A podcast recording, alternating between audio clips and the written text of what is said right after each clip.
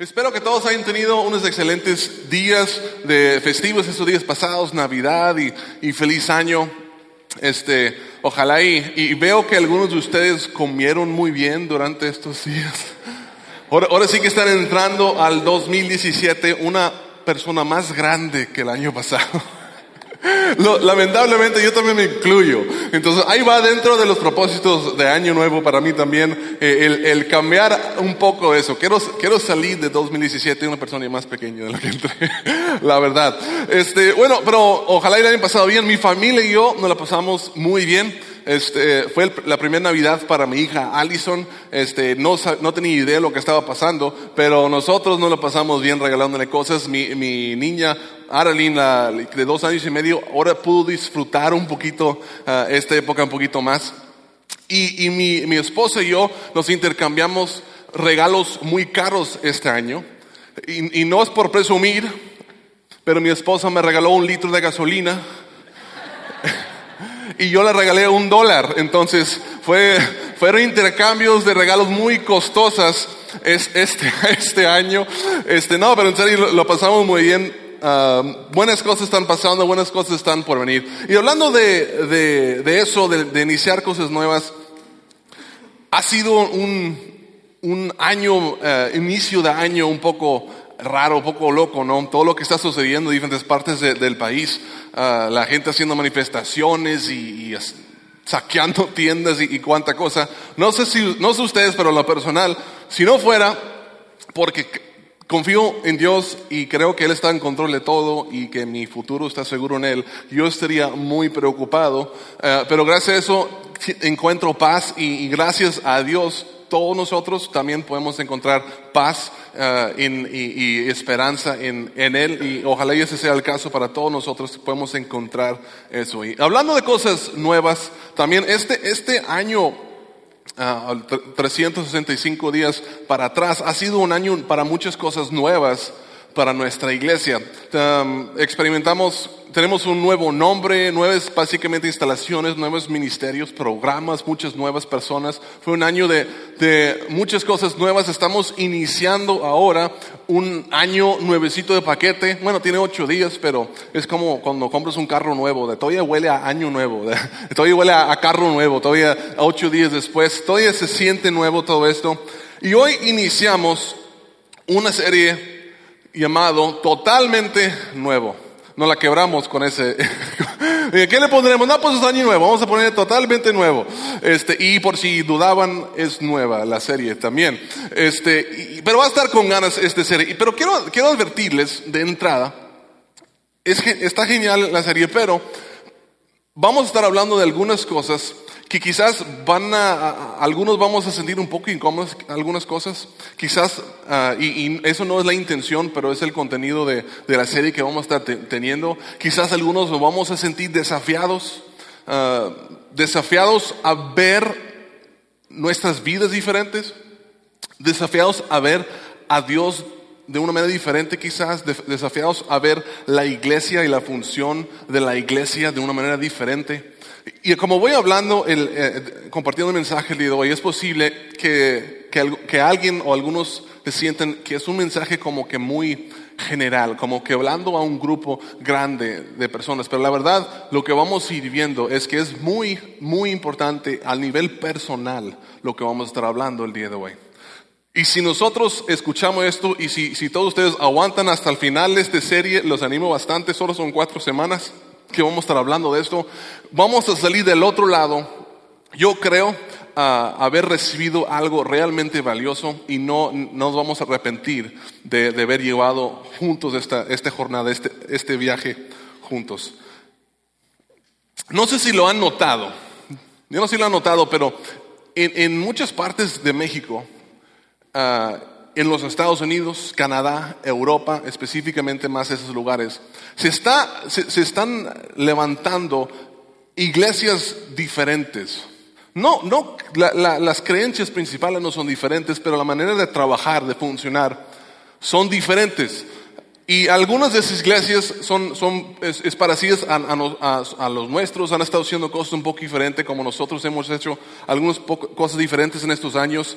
Y, y algunas de las cosas que son diferentes en sí, si, si pones atención, hay muchas iglesias que están saliendo que, que tienen los templos son diferentes o los lugares de reunión, ah, los edificios son diferentes. Ya no son la- las, la- es- las construcciones como las de antes, ah, con, con vidrios de colores y, y grandes y, eh, y diferentes, no, muy como que muchas figuras y este pues bancas en vez y ahora las iglesias estamos viendo muchas iglesias más nuevas que están saliendo pues están un poquito más modernas eh, eh, ya no ya no tienen el coro ahora tienen una banda en vivo ya, ya se siente todos los domingos como como un concierto ah, la- el ambiente eh, el edificio es un poquito más moderno y actual y de hecho, ah, hace poco nosotros tuvimos, ah, una, una persona visitó Conexión Live y entró la persona y alguien que, la- que le había traído a esta persona y, y dice la persona, oye,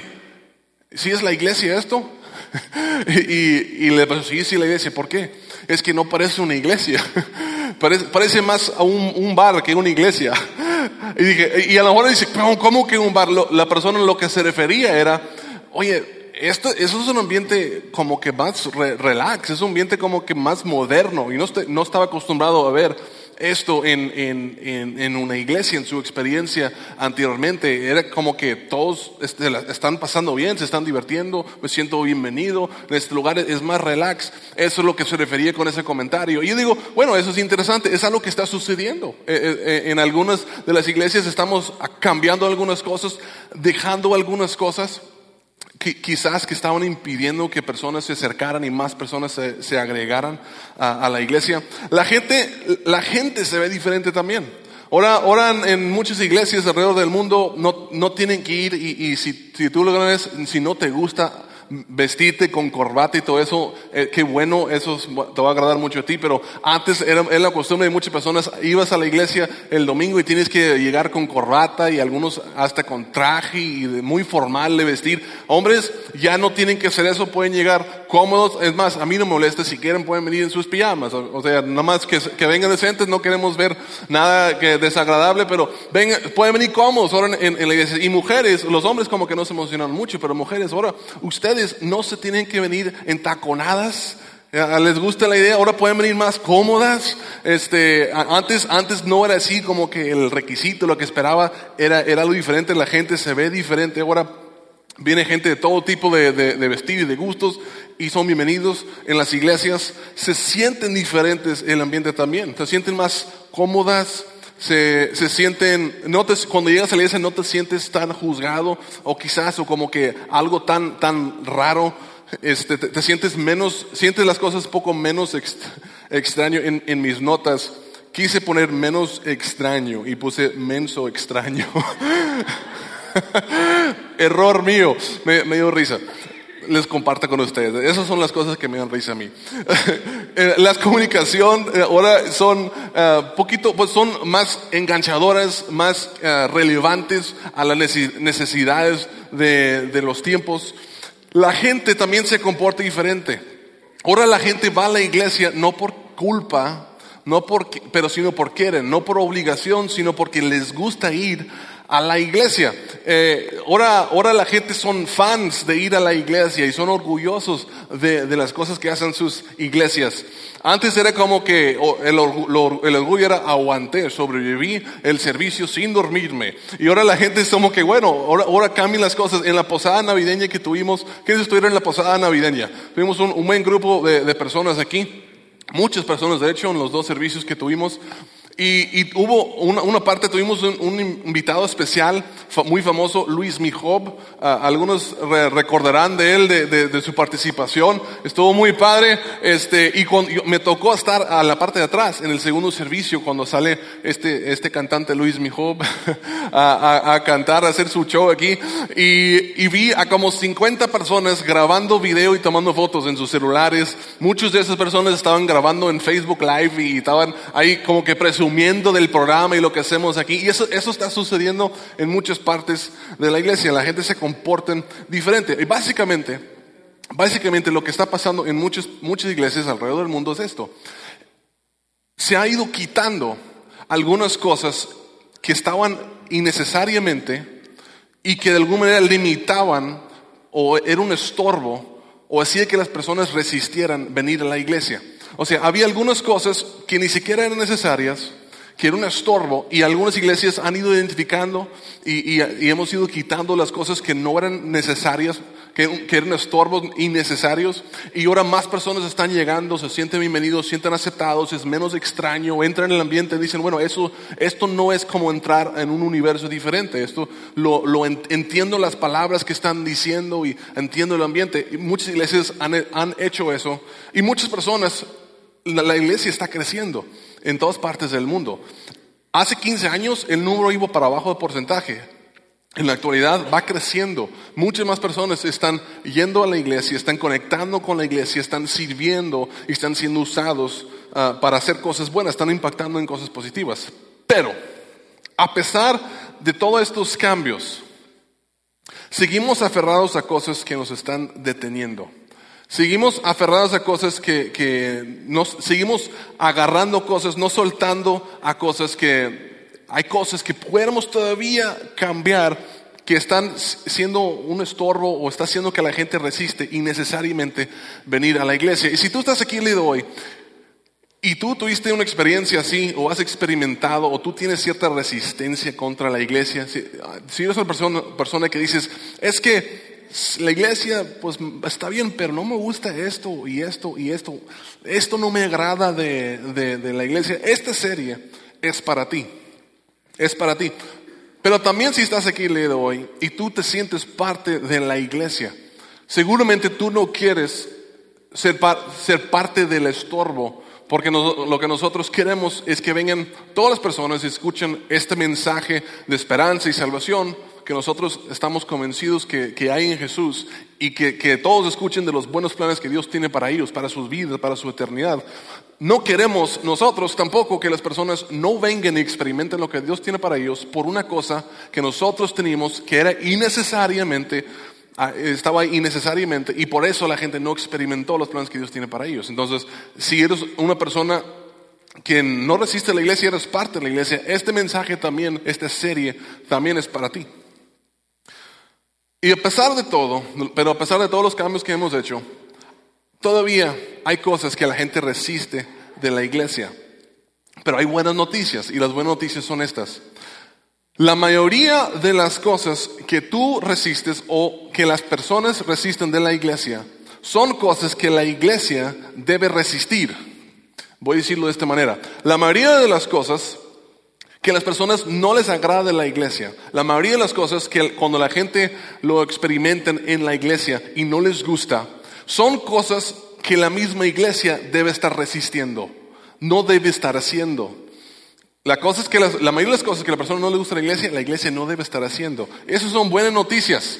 Para, si, si tú resistes la iglesia, hay esperanza. Y los que estamos aquí, eso significa que nosotros podemos hacer algo. Piensa, ahora, piensa en la iglesia desde, la perspectiva de una persona que no es de la iglesia, por un momento. Si tú vienes constante a la iglesia, trata de ponerte en el lugar de las personas que quizás están visitando, y, si es así, nos encanta que nos visites. Vamos a tratar de ponernos en, en ver la iglesia en los ojos de una persona que no es parte de la iglesia y que no cree en las cosas, las mismitas cosas que nosotros creemos quizás. ¿Cómo debería ver esa persona la iglesia? Obviamente lo ve diferente a nosotros porque no creen lo que creemos y eso está bien. Pero ¿cómo debería ver la iglesia esa persona? Te voy a decir cómo, te voy a decir cómo debería ver la iglesia. Debería de ver la iglesia así, fríamente así. Una comunidad de personas que siguen las enseñanzas de un hombre enviado de Dios para explicarnos de Dios y cómo tener acceso a Dios.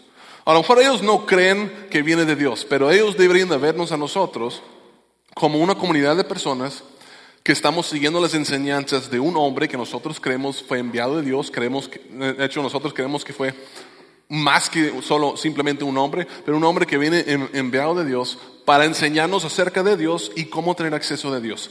Eso debería ser la imagen que las personas deben tener de la iglesia. Y yo les pregunto, ¿qué hay resistible de eso? ¿Qué tensión hay en, en esa explicación? Nada.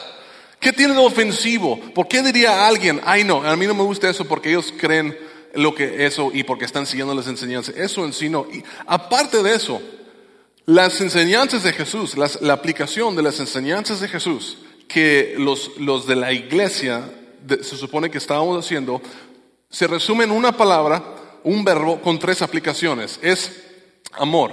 Ama a Dios, ama al prójimo y ama a tus enemigos. Amar a Dios, amar a tu prójimo, amar a tus enemigos. ¿Qué hay para resistir de eso? Del amor. ¿Por qué alguien va a resistir que nosotros amemos a otras personas? Ahora, ellos, porque ellos no tienen que, no tienen que hacer esto, no tienen que amar a sus enemigos. Perdón. No tienen que creer lo que nosotros creemos, pero no tienen, no deberían de disgustar la iglesia si, si es que estamos realmente haciendo esto. No hay un motivo. De hecho, de lo contrario, la mayoría de las personas, incluyendo los que no son de iglesia, si ellos se encuentran con una persona que realmente ama a los demás y ama a sus enemigos, dirían, wow, mis respetos, yo no podría hacer eso. Eso es una muy buena persona. La mayoría de las personas es lo que nosotros diríamos. Entonces, y esa es la, parte de evaluación para toda la iglesia, pero también llega al nivel personal para cada uno de nosotros.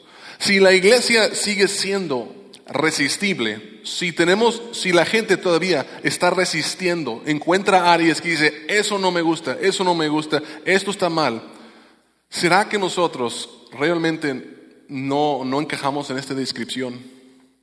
¿Será que estamos haciendo cosas más o menos de, simplemente ser una comunidad de personas que estamos siguiendo las enseñanzas de un hombre que viene de Dios este, y, que nos está enseñando cómo llegar a Dios?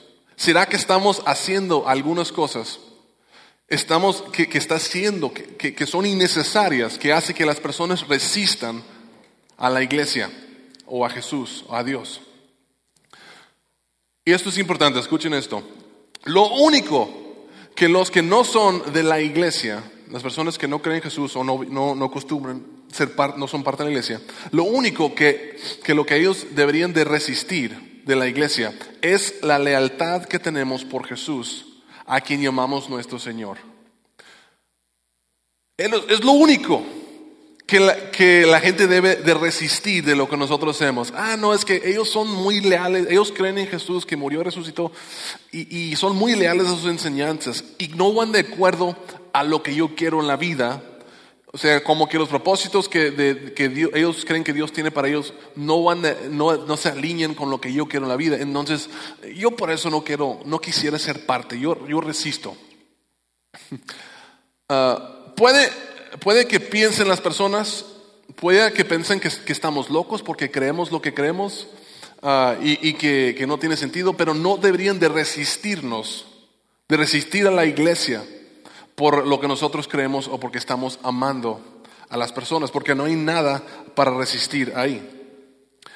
Ahora, yo sé, el detalle de esto, yo sé que yo sé que hay cosas resistibles, hay tensión, que la gente viene a la iglesia y dice, eso no me gusta, eso no me gusta. Yo sé, por eso estamos hablando de esto. No debería haber nada, aparte de eso, ese punto de Jesús, que, que somos leales a Jesús y seguimos a Jesús, y algunos no quieren hacer eso o no creen eso, pero aparte de eso, no debería haber otro punto de resistencia contra la iglesia.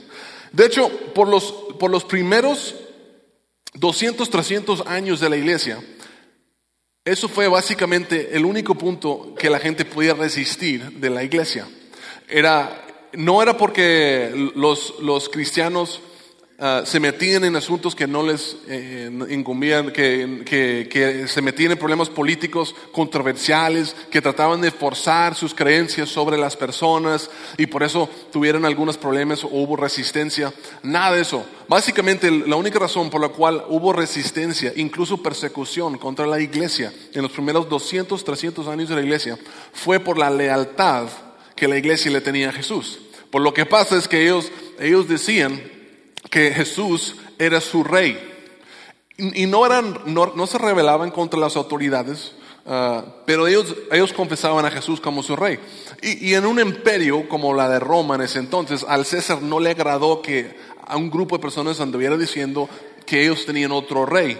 Y eso causó tensión. y, específicamente el emperador Nerón empezó a perseguir bastante a la iglesia. Pero no fue porque la iglesia se vestía diferente no fue porque juzgaban a las personas, no, no fue porque trataban de forzar sus ideales sobre las personas, no fueron esas cosas. No fueron porque cuando entraban y todos, les, todos los cristianos les quedaban viendo. No, era porque ellos eran leales a su Señor Jesús. Y fueron perseguidos por eso. Ahora, en mi vida nunca he escuchado a alguien decir, a, la, yo a la iglesia, a los, a los que van a la iglesia, a los cristianos, me caen mal porque creen que Jesús es el Hijo de Dios que murió y resucitó y siguen sus enseñanzas. Y por lo tanto son amables, son trabajadores, son generosos y, son, son, buenos con, todas las personas y, y aman hasta sus enemigos y por lo tanto me caen gordo los cristianos. Nunca he escuchado a alguien decir que les, que les cae gordo la iglesia o los cristianos por cómo amamos o porque somos buenos. Eso es lo, esas son las enseñanzas de Jesús, que se supone que deberíamos estar siguiendo. Oh, pero he escuchado a mucha gente decir muchas cosas por la cual no les agrada la iglesia o porque no quieren saber nada de la iglesia, por una experiencia que tuvieron, por cómo los tratan aquí, por cómo los tratan de forzar acá, cómo los presionan y les dicen. Y He escuchado mucho de eso, pero nunca he escuchado a nadie decir que, que no quieren a la iglesia, su resistencia es porque la iglesia sigue a Jesús y sigue sus, sus enseñanzas. Nunca he escuchado a nadie decir eso. Ahora, he escuchado, quiero compartir una, una, historia, una ilustración ah, de un conocido, una experiencia que un conocido tuvo.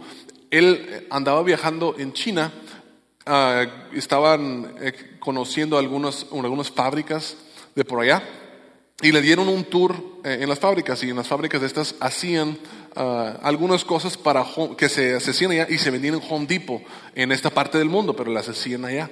Ah, Home Depot y, Lowe's, diferentes ah, tiendas así. Entonces les llevaron y le dieron un tour de, de la fábrica y vi una, jovencita china, que, chinita que, estaba siguiéndolos para todos lados y ella estaba aprendiendo cómo dar tour. Y al final del tour, resulta que este conocido es un, es un pastor, ah, y al final de, del tour, esta muchacha le dice, oye, le tengo una pregunta, ¿es usted un pastor? Y él dice, sí, bueno, entonces le tengo otra pregunta. Y esta, esta era la pregunta que, que él le tenía.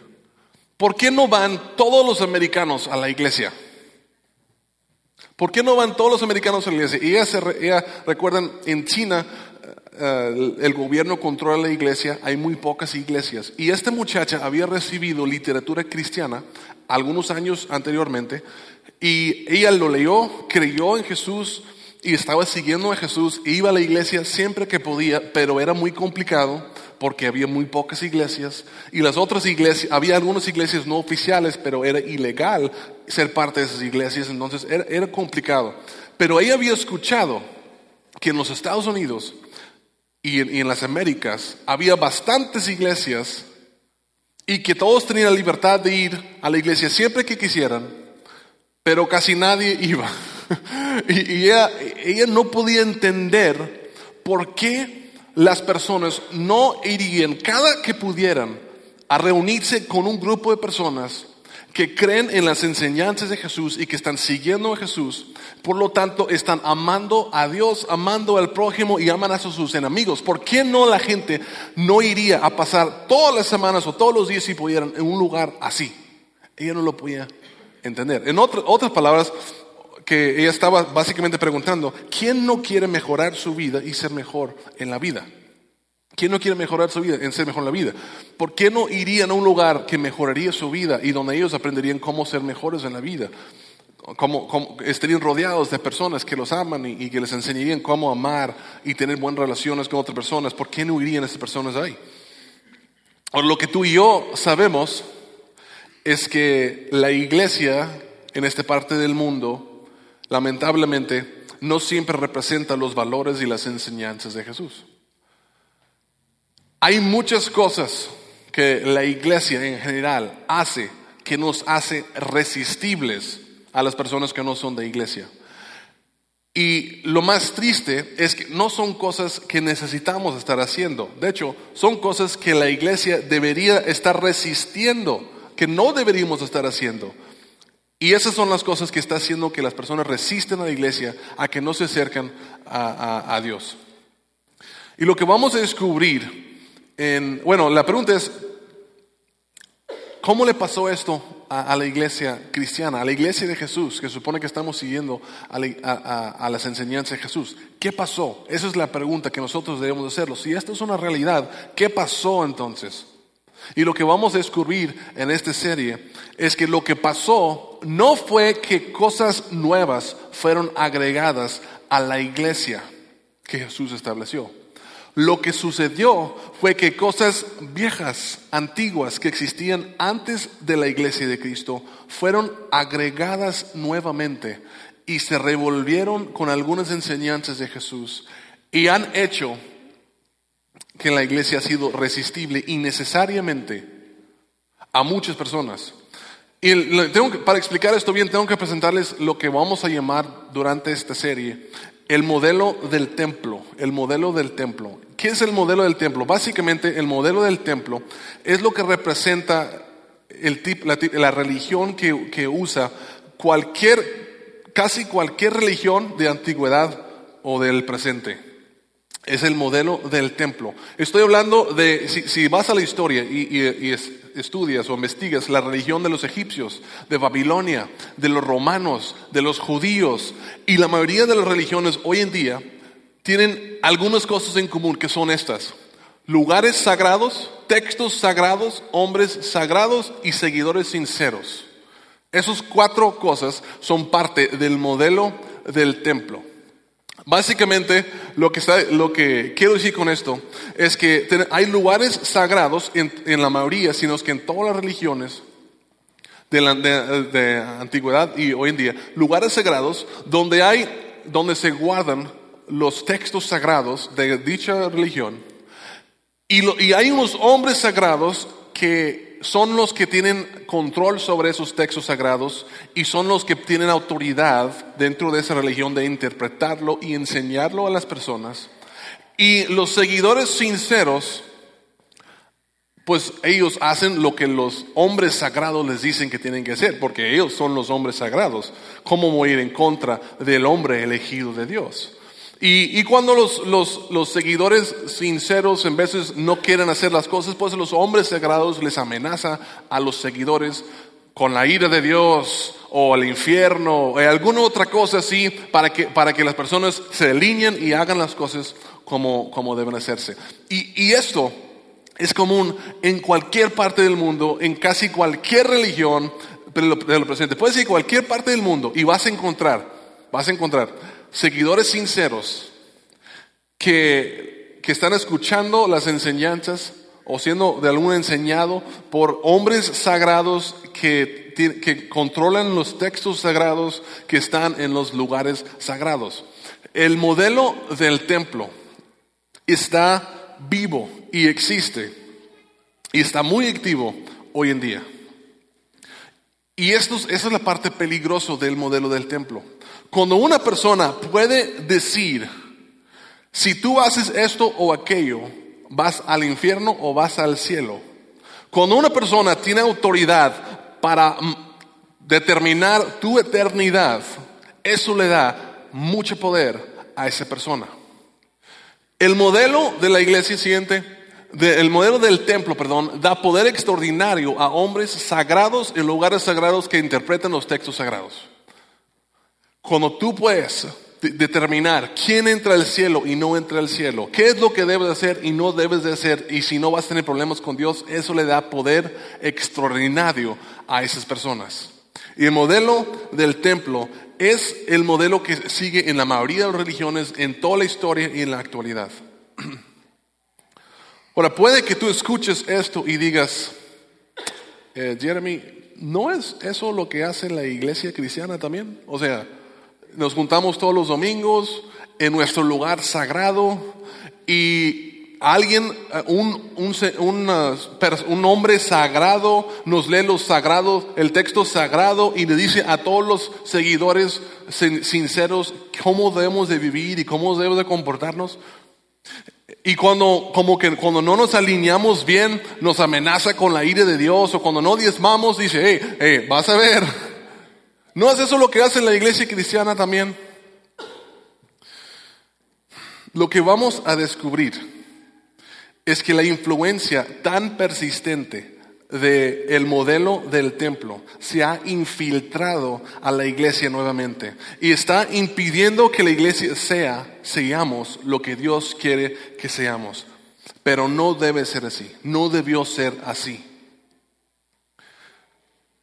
En este, lo, lo que vamos a estar descubriendo es que no solamente es que la, perdón, que la llegada de Jesús señaló el fin del modelo del templo y el inicio de algo totalmente nuevo. Voy a decir eso otra vez. La llegada de Jesús señaló el fin del modelo del templo y el inicio de algo que totalmente nuevo. ¿Pueden decir eso otra vez? Totalmente nuevo. Totalmente nuevo. Ese es el punto principal del mensaje del día de hoy. De hecho, no solamente, esto no era solamente para los judíos sino era algo para todo el mundo. No era algo que cambió Jesús para los israelitas, sino era algo que él estaba introduciendo en todo el mundo. De hecho, Jesús, después de su resurrección y antes de, ascender al cielo, él le, dije, él le dijo a sus discípulos, hey, yo sé que ustedes aman a Israel, pero yo tengo algo importante para ustedes. Yo quiero que ustedes tomen estas cosas que han aprendido de mí y lo que han visto y que vayan y den testimonio de eso en todo el mundo. No, pero, pero Dios, todo es de Jesús. Esto siempre se ha tratado de, de Israel y Dios, como que somos nosotros. Y Jesús básicamente les dijo esto. Sí, así era en el pasado. Lo que estoy haciendo ahora es algo totalmente, totalmente nuevo. Pero es Israel y Dios, no. Para todas las personas, quiten eso de sus mentes. Esto es algo totalmente nuevo. En esta cosa y en esta cosa totalmente nuevo, ya no habían más lugares sagrados. Jesús dijo, y eso, eso, es impresionante, Jesús dijo a sus, a sus discípulos, eh, ustedes son sagrados de ahora en adelante. Jesús les enseñó a, a sus discípulos, cuando ustedes están parados en el lugar más sagrado del mundo, yo quiero que veas adelante de ti y a esa persona y a tu lado a esa persona que está ahí y atrás de ti a la persona que está atrás de ti. Y necesites entender que esas personas son más sagrados que cualquier edificio, cualquier pedazo de tierra en el planeta. Por lo que yo estoy haciendo es algo totalmente nuevo. Esto es diferente. Pero antes, ¿qué, ¿qué, pasó con el templo y, que teníamos que ir y Dios estaba en el templo? Eh, esto es totalmente diferente. Lo que yo estoy haciendo, esta iglesia que estoy iniciando, este pacto nuevo que estoy haciendo es algo totalmente nuevo. Ahora, no hay edificios sagrados, hay personas sagrados. Porque ahora Dios no iba a vivir en edificios hechos por humanos, ahora va a vivir en los corazones de los humanos que creen en Jesús y le, le entregan su lealtad. Esto es algo totalmente nuevo. Y en esta cosa totalmente nuevo que Jesús hizo, ya no habrían hombres sagrados tampoco. Antes era necesario, si tú querías platicar con Dios, tenías que ir con un sacerdote y ese sacerdote iba y hablaba con Dios, ofrecía un sacrificio de tu parte, Él conseguía de alguna manera perdón por tus pecados, Él podía tener, platicar con Dios, pero tú no podías. Pero en esto que Jesús estaba diciendo, decía, eh, esto es totalmente nuevo, ya no hay hombres escogidos y sagrados, ahora todos son sagrados. Todos pueden tener acceso a Padre. Pero Dios, ¿cómo es posible si, si el templo y los sacerdotes y los sacrificios, hey, les estoy diciendo, esto es algo totalmente nuevo. Ya no es necesario tener un intermediario, alguien que ¿qué es la palabra? Intermediario entre ti y Dios. Eh, ahora tú puedes ir, acercarte a, tu Padre Celestial confiadamente y, y presentarle, tener una relación personal con Él. Era como cuando todos, y eso es tan diferente, ¿qué tan diferente es? Era como cuando antes, cuando la gente se comunicaba con señales de humo, ah, nadie de nosotros lo vimos yo creo, pero hemos escuchado de eso, ¿va? Ponían hojas verdes sobre la lumbre y trataban de mandar señales de humo para comunicar a ciertas distancias. Bueno, lo que, lo que era antes de Jesús era como los señales de humo. No era muy preciso, se podía confundir, como que no se comunicaba, no, no era lo ideal. Y lo que Jesús vino a traer fue el iPhone 7 Plus, ¿ok? O sea, es algo totalmente distinto, totalmente nuevo y mucho, mucho mejor. ¿Cómo sabemos esto? Porque un hombre sagrado se lo acabo de decir. no, no es porque yo les estoy diciendo, es porque Jesús mismo lo dijo. Jesús predijo un nuevo movimiento. Un día Jesús estaba caminando con sus discípulos afuera de Cesarea de Filipos y le preguntó a sus discípulos, ¿qué dicen las personas acerca de mí? Y los discípulos dijeron, pues algunos dicen que eres Juan el Bautista reencarnado, otros dicen que eres un profeta. Jesús dice, ah, interesante. ¿Y ustedes qué piensan acerca de mí? Y Pedro rápidamente abre la boca y dice, yo creo que tú eres el Cristo, el Hijo del Dios viviente. Y Cristo dijo, eso es la verdad, entendiste, pero ¿sabes qué? No fuiste tú, Dios te reveló esa verdad. ¿Y sabes qué? Pedro le dijo esta este frase tan popular, yo te digo que tú eres Pedro y sobre esta piedra, sobre esta piedra, sobre este, esta frase, este firmamento de lo que tú acabas de, de decir, confesar que yo soy Cristo, el Hijo del Dios viviente, sobre eso yo voy a edificar mi iglesia. Lamentablemente, la palabra iglesia, cuando se tradujo la Biblia del, latín, del hebreo, del griego al a inglés específicamente, quitaron la palabra iglesia, y hemos hablado de esto antes, y lo eh, que es la palabra ekanoia en griego, y lo reemplazaron con la palabra kirche, que es una palabra, más o menos se dice así, es una palabra alemana, donde sacamos la palabra church. Church is chicken, el pollo church bueno, eso, esa palabra church, en la, en la Biblia en inglés todavía está sobrepuesto la palabra church, donde estaba antes la palabra ekanoia. Ekanoia es la palabra que significaba congregación o asamblea. Pero algunas personas que se, crían muy listos, más adelante vamos a hablar de esto en, la serie, quitaron la palabra que debía de ir y pusieron la palabra kirche o church, que significa la casa de Dios. No tiene nada que ver con ecanoia, con la palabra eclesía, que significa asamblea. Pusieron casa de Dios. Y lamentablemente la gente al estar escuchando esto fueron Ah, es en, creyendo o entendiendo a la iglesia ya no como un movimiento como Jesús había establecido, sino como un lugar sagrado. Pero ¿qué dijo Jesús? Eso era en el pasado, yo vine a ser algo totalmente nuevo. Lamentablemente la influencia de esa traducción se ha filtrado a Latinoamérica y muchas partes del mundo. Y seguimos entendiendo, cuando escuchamos la, iglesia, la palabra iglesia, entendemos lugar un edificio, normalmente con muchas imágenes y, vídeos de color y de ciertas estructuras. Pero eso no era lo que Jesús estaba diciendo cuando dijo voy a edificar mi iglesia, yo voy a edificar mi asamblea. Jesús predijo un nuevo movimiento y era algo totalmente nuevo. Jesús instituyó un nuevo pacto. Anteriormente era necesario, como les comentaba, que alguien se acercara a Dios, un sacerdote, por medio de, o, que tú te acercaras a Dios por medio de un sacerdote. Él se acercaba a Dios, Él hacía un sacrificio.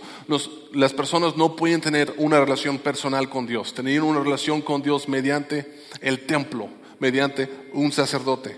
Pero ah, Jesús dijo que ya no, ahora todos pueden acercarse a Dios personalmente, porque Él estaba haciendo un nuevo pacto. Y, un pasaje que muchos quizás hemos leído ya, Lucas 22, versículo 20, dice, de la misma manera tomó la copa después de la cena y dijo, esta copa es el nuevo pacto en mi sangre, que es derramada por ustedes.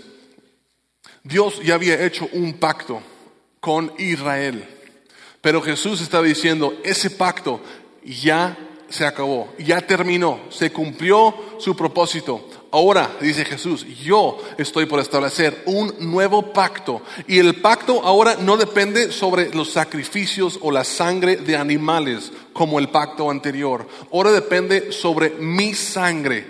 Y los discípulos están viendo a Jesús porque eso fue antes de su resurrección. Están así como que Jesús, ¿de qué estás hablando? No, ni siquiera estás sangrando, no entiendo. Pero tiempo después, Jesús resucita y ellos, después de haberlo colgado en la cruz y derramar su sangre y lo ven resucitado, dicen, eso es lo que estaba diciendo Jesús.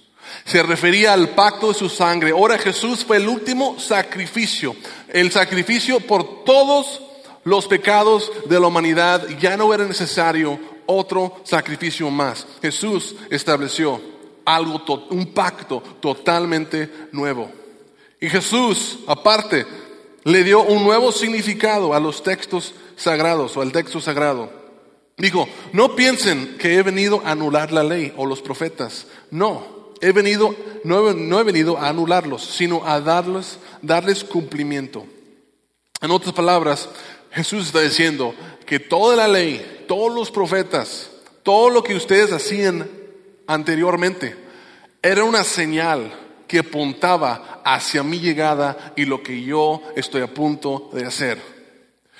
Y 20 años después de eso, porque los, los, discípulos escuchaban esto y es difícil procesarlo, porque toda su vida habían sido criados dentro del modelo del templo, de los sacrificios y tantas cosas, pero 20 años después ya lo habían procesado y el, apóstol Pablo escribiendo con, concuerda, eso es cierto.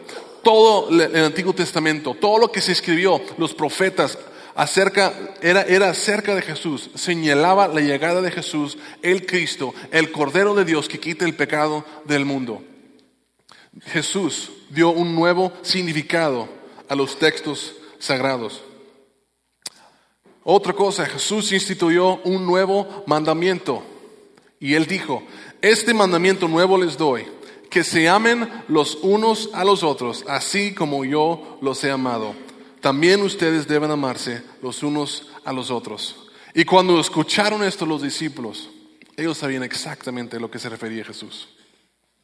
Porque inmediatamente antes de que Jesús dijera eso, había agarrado una toalla, la amarró en la cintura y agua y se puso a lavarle los pies a los discípulos. Hace poco hablamos de eso. Los pies apestosos de los discípulos, se puso a lavar sus pies. Jesús hizo por los discípulos lo que ellos no se atrevían a hacer los unos por los otros. Y, y después les dice, eh, así como yo te acabo de amar, de cabo de servir, hacer este acto que solo hacen los esclavos. Yo acabo de servir a ustedes, amar de esa manera. Así quiero que amen los unos a los otros. Y más adelante, porque Jesús sabía lo que iba a pasar, los discípulos todavía no entendían todo. Jesús dice, yo voy a morir, voy a resucitar y millones de personas van a creer en mí y van a empezar a seguir. Y ustedes, ustedes se van a volver muy populares porque todo el mundo va a querer juntarse con el discípulo de Jesús, pasar tiempo con el hombre que, vio la resurrección del Señor. Y cuando ustedes, dice, básicamente está diciendo, cuando ustedes empiezan a sentirse como un hombre sagrado, un hombre que merece honor extra y especial, un trato distinto y que merece ser servido, yo quiero que recuerdes lo que yo acabo de hacer por ustedes. Yo quiero que te pongas a lavar más pies, porque Jesús cambió el significado de lo que era servir a los demás, amar, dio un nuevo mandamiento. Jesús dijo, de este modo todos sabrán que son mis discípulos si se aman los unos a los otros. En otras palabras, el amor reemplazó la ley. Sacrificarnos por otros reemplazó el sacrificio de animales. Amor, tu amor por Dios ahora se iba a medir por tu amor por los demás. Hasta el punto en que Jesús dijo, si tú, si tú estás en el templo y vas a sacrificar, ofrecer un sacrificio a Dios, y recuerdas que tienes un problema con un, con un hermano, con un compañero, déjalo. Dios puede esperar. Su sacrificio puede esperar. Yo quiero que vayas y arregles ese asunto con tu, con tu hermano, con tu compañero. ¿Por qué? Porque la manera que medimos ahora nuestro amor por Dios es cómo servimos y amamos a otras personas. Pero Jesús, ¿cómo es posible que voy a dejar un sacrificio? Eh, antes sí, eso jamás lo hubieras hecho, pero yo estoy estableciendo algo totalmente, totalmente nuevo. Por último, Jesús le dio un nuevo significado a la Pascua. Y nosotros no entendemos esto porque no somos judíos. Pero cuando Jesús dijo lo que dijo, ellos lo entendieron y fue algo sumamente fuerte. La Pascua lo habían estado practicando por algunos 1600 años en ese entonces. Y lo que celebraban en, la Pascua los judíos era cuando Dios liberó a los israelitas de, de Egipto. Y Jesús dijo algo que fue tan fuerte, tan ofensivo, que los discípulos en ese momento seguramente consideraron dejarlo. Fue tan fuerte como, bueno, fue mucho más fuerte todavía para ellos lo que sería para nosotros si el Papa declarara que esta siguiente Pascua, todos en vez de celebrar la resurrección de Jesús, deberíamos celebrar la vida del Papa y todo lo que he logrado en su vida. Eso para nosotros decimos, bueno, Papa, bueno, está bien, tú, tú, tienes una posición de autoridad en cierta religión y todo eso, pero tú no eres Jesús. o sea, ¿cómo vamos a celebrarte a ti en vez de Jesús? Bueno, lo que Jesús estaba diciendo era más fuerte que eso todavía. Porque Jesús dijo, lo que ustedes han estado haciendo por 1600 años como nación, ya no están celebrando a Moisés. Y lo que Dios hizo allá, ya no celebran a Moisés. Ya no piensen en lo que, en, la liberación de, de Egipto de, que Dios hizo. Ahora yo quiero que me celebren a mí, que me recuerden a mí, que, recuerden lo que yo hice por ustedes. Fue muy, muy fuerte. Jesús dijo, también tomó pan y después de dar gracias lo partió, se lo dio a ellos y dijo, este pan es mi cuerpo entregado por ustedes, hagan esto en memoria de mí. Estaban celebrando la cena de la Pascua, donde comían pan. Jesús tomó el pan de, esa celebración de la Pascua y dijo, este pan ya no representa aquella cosa, ahora representa mi cuerpo. Cuando comen esto, cada vez que celebran la Pascua, háganlo en memoria de mí. Y así Jesús está diciendo que la iglesia que Él estaba estableciendo era algo totalmente nuevo. Y vuelvo a decir, la llegada de Jesús señaló el fin del modelo del templo y el inicio de algo totalmente nuevo. Toda la ley ahora se resume en un verbo con tres aplicaciones. Ama a tu prójimo, ama a Dios, ama a tu prójimo y ama a tus enemigos. Ya no hay lugares sagrados, ya no hay gente más sagrada que otras. Ahora todos somos iguales, todos somos iguales sagrados. Y cada persona es más sagrado que cualquier edificio en el planeta, que cualquier lugar donde se reúnen para, para adorar a cualquier Dios. Las personas son más sagradas que eso. Lo que Jesús comenzó era algo totalmente nuevo y era increíble. Y después de la resurrección, la iglesia tuvo un inicio increíble. Siendo la iglesia que creía en Jesús y estaban siguiendo sus enseñanzas y amaban a Dios y amaban al prójimo y hasta sus enemigos, no había nada que la gente pudiera resistir. Era la iglesia era irresistible, porque todos querían ser amados con ese tipo de amor, experimentar lo que Dios estaba haciendo, tener una relación íntima y personal con Dios. Todos querían eso. La única cosa que los únicos que estaban resistiendo eran aquellos que decían, es que no va de acuerdo a, lo que, a mis metas en la vida, entonces yo no quiero eso, o de, o de tiro no creían. Pero había muy poco que resistir de la iglesia. Y la iglesia creció tremendamente. Dentro de algunos 60 años, 40 años, la iglesia había trastornado al mundo entero. el cristianismo había llegado a todas las partes del mundo. Pero poco de tiempo, un rato después, del inicio de que la iglesia, tan bueno que tuvo la iglesia, algunas personas que batallaban para soltar lo antiguo, soltar lo viejo del modelo del templo, trajeron su tradición y sus creencias al cristianismo y se, se revolvió y se mezcló con algunas enseñanzas del cristianismo. Y la iglesia llegó a ser menos de lo que Dios quería que hiciera. Se agregaron cosas que no debían de agregarse. Y la iglesia volvió en muchas maneras, lamentablemente, hasta hoy en día, a, trabajar bajo el modelo del templo. Pero eso no es el plan de Dios. Y eso no es el tipo de iglesia que Dios quiere que seamos. necesiten regresar la próxima semana y el resto de la serie para ver cómo vamos a hacer esto.